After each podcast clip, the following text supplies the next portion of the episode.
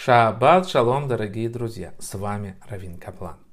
Недельная глава этой недели Бамидбар очень подробно занимается почетом сыновей Израиля. Сначала были подсчитаны мужчины, сколько их было, а после разделены их на колено, и эти еще раз на три группы, состоящие из четырех колен.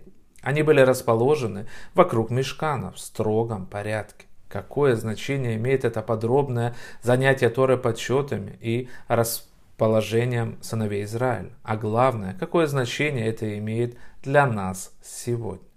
Народ был структурирован. Следовательно, есть глава, есть правительство, административный аппарат и так далее.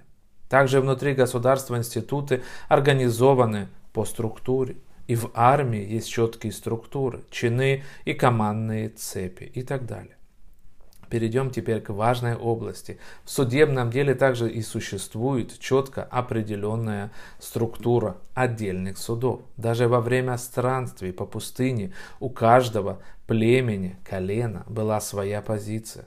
На каждой стороне мешкана находились люди, так сказать. Они двигались и располагались лагерем по три колена, каждое во главе со своим племенным князем.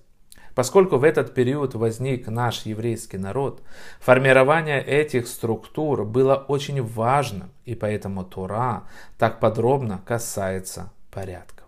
Точно так же, как у каждого в структуре народа есть свое положение, у каждого из нас есть своя задача. И не только для народа, но и для себя самого. Незадолго для Шавуота Тора взывает к нашей памяти, что все мы части народа связаны определенной позицией и одной задачей.